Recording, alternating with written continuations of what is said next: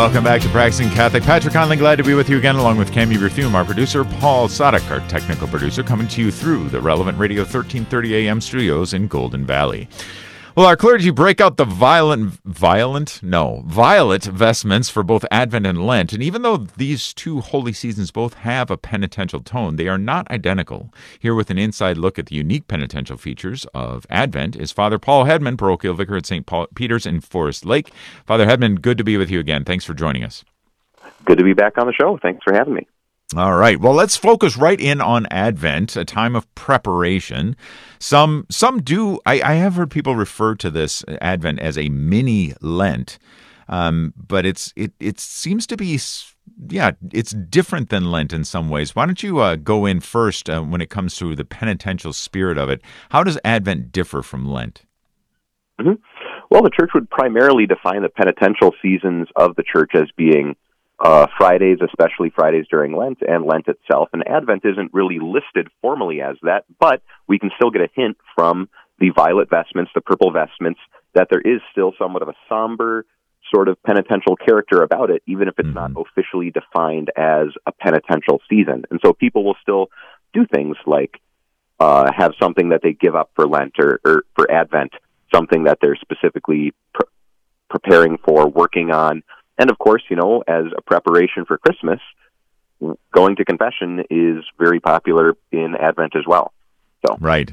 Yeah, I know my parish just had a penance service last night, and, and I think that there's um, there's more in store as well. And uh, we try to get all our CCD kids in and through confession in this time of year, and so there's a lot there's a lot tied in with that sort of uh, the the the uh, act of being penitential and an act of preparation as well. Can you tie those two things together for us, Father?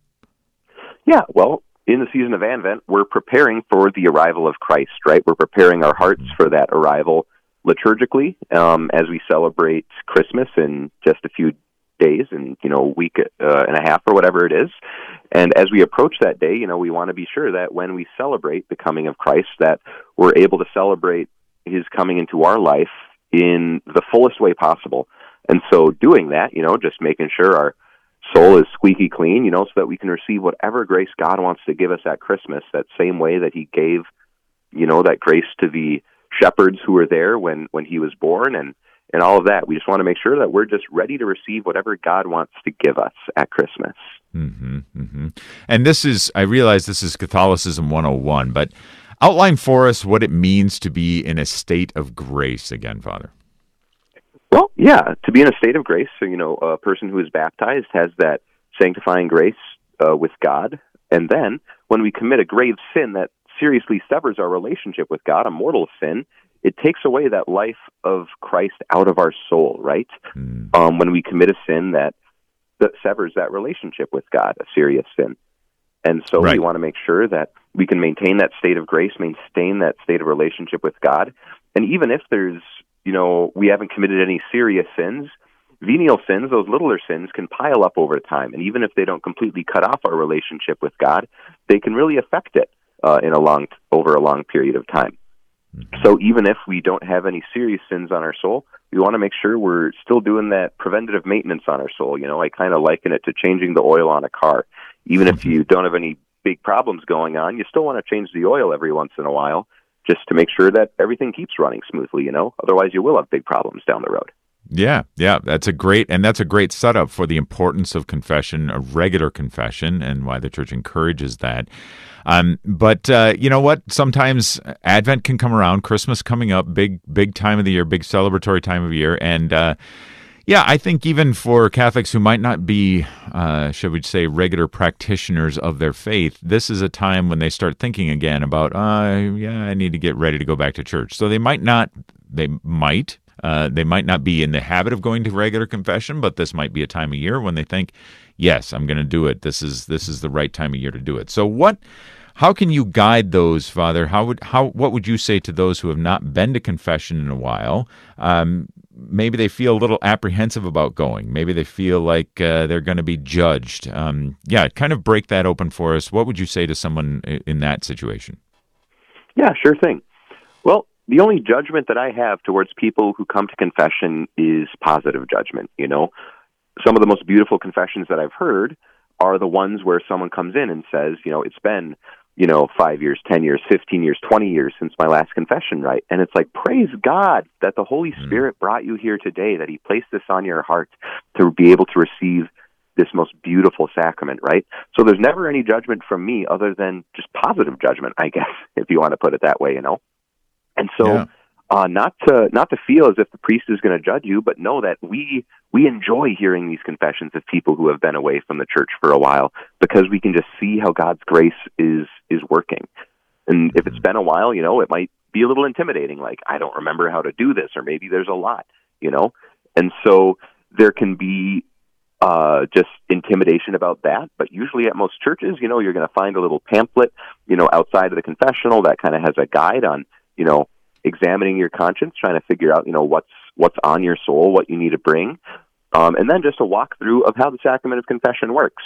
And you know, as a priest in the confessional, you know, I've had to walk people through, like, okay, now you can, uh, you know, say your sins. You know, about how long has it been since your last confession? You know, I can, I can help walk through that. You know, it doesn't have to be uh, scary or intimidating. I love helping walk people through the sacrament of confession who just really want to be there and get right with God and I'm not going to judge you if you don't remember the full act of contrition. You know, I'm there to mm. help.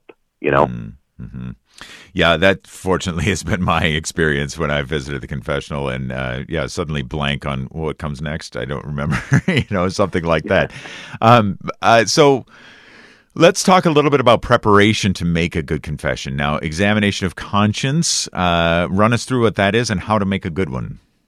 Yeah, so there will be a lot of different, you know, pamphlets out there, right? An examination of conscience is fundamentally just looking on your conscience, looking on your soul, and seeing, you know, what sins have I committed since my last confession. And so, an examination of conscience pamphlet, you can find them, you know, in person or online. There's a number of different ones, even based towards sort of different states of life. You know, whether you're married, even whether you're a priest, there are special examinations of consciences for us, you know, to kind of help us think about, you know, what are the sins that we would be most likely to commit, you know, and it kind of walks through each of the Ten Commandments says, you know, is, is this some way that you might have fallen since your last confession? And it just helps bring to mind those things that maybe we've forgotten about, that maybe we don't immediately come to mind, and helps us know what all we can take to the Lord to say, Lord, forgive me for these ways that uh, I've fallen. So, mm-hmm. yeah. Yep, and uh, that always it's it's helpful for me too to to take some time and to think through some of these things. Not not in a spirit, as you were saying, Father, of self judgment, but rather in a spirit of saying, hey, you know what? I've taken these things on board, and now I just I just want to get rid of them. You know, I want to I want to run it through the through through the car wash or through the oil changing. You know, I the Jiffy Lube oil change or whatever it is, um, so that I'm uh, I'm running more efficiently as God would have us as God would have me run. Yeah, wonderful. Um, other tips specifically about making a good confession. Why don't we talk a little bit about um, yeah. Uh, for an act of penance that's assigned during the confession, and uh, what do those usually look like, Father? You know, uh, they can be all over the place depending upon you know just what the person confesses. What I think you know would be appropriate. You know, it could be sometimes uh, you know three Hail Marys or five Our Fathers or maybe maybe a decade of the Rosary. You know, but always you know within the context of what the person is able to do. Right? You know, I always ask uh, like can you say a decade of the rosary as your penance? And if the person says, well, actually, I'm not quite sure how to do that, then, you know, I'll change it, you know? Hmm. Uh, so the person always has a right to say, you know, I think that might be a little bit too much for me to do. You have that right to say, can, can you give me something else? Hmm. So that's something that can be a, a big help for people to know if they think that a penance might be too much of a burden for them or they don't know what the prayer is that the priest said. You can always say, you know, I'm, I'm not exactly sure how to do that. Can you, uh, can you give me something else to do? Mm-hmm, mm-hmm. And I know that after my so I converted to Catholicism when I was 38 years old, and so my first confession, you know, it was pretty significant. There was a lot of things going on there, but I can tell you, Father, that I just I I felt after that confession, I felt um, just lighter than air. It was amazing mm-hmm. coming out of that confessional. In fact, my first thought was, oh, I want to go right back around and do it, do that again. But let's be honest, that's not, and, and that has not been my experience. Uh, um, not even a majority of the time since. Um, but the feelings come and go, but there, there's still something solid that we are receiving in the mercy of Christ every time we go to confession, right? So maybe not being so reliant on the feelings that we're having in and around confession. That's good too. Yeah. And you know, there's always this sense of peace. You know, when you leave the confessional, right? You never. I've never felt particularly worse uh, after confession than before. You know, right. even if you don't get quite the super big feelings of joy after a particularly momentous confession, right? right? But I do want to say that sometimes some people do have bad experiences in the confessional, and I want to apologize to anyone who has had that. You know, hmm. the confessional should be a place of mercy, a place of compassion, and if you've had a bad experience in the confessional, please don't let that keep you from coming back to the sacrament of confession. I'm hmm. sorry that that was your experience, and you know, I hope that uh, you don't have that experience again, and I would pray that that wouldn't be because the sacrament of confession should be a place of compassion and mercy and not a place of uh, anger or judgment. So. Amen to that. I uh, I remember a talk in, in RCIA when I was going through that um, that given by uh, the late Father Bear of happy memory, and uh, may he rest in peace. But him saying that, yeah, you know, if you if you encounter a priest who's who is mean, tell him that. Tell him you're mean, Father.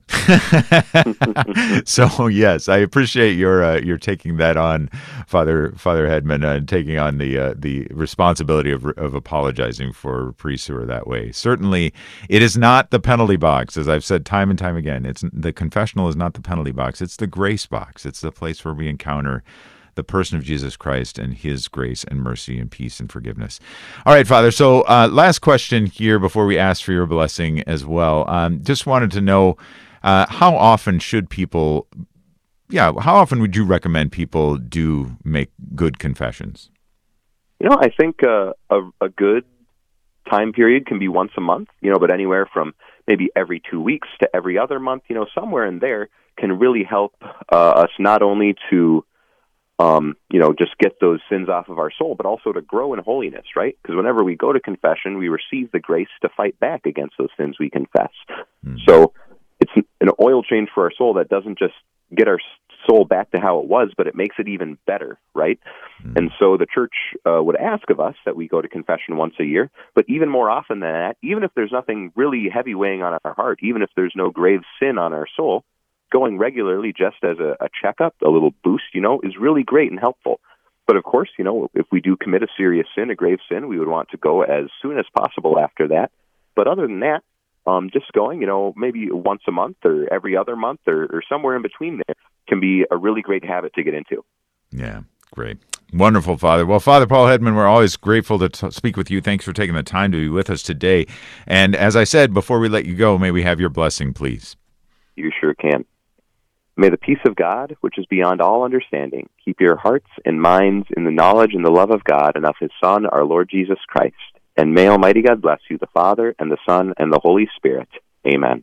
Amen. Father Paul Hedman, thanks for joining us again on Practicing Catholic. We look forward to our next conversation, Father. All right. Yeah. See you later. All right. Bye bye. All right, we're going to take one more short pause here, but many ways to round out your Advent season and celebrate the birth of Christ. Paul and I will be right back with all sorts of great faith building events. Stay with us.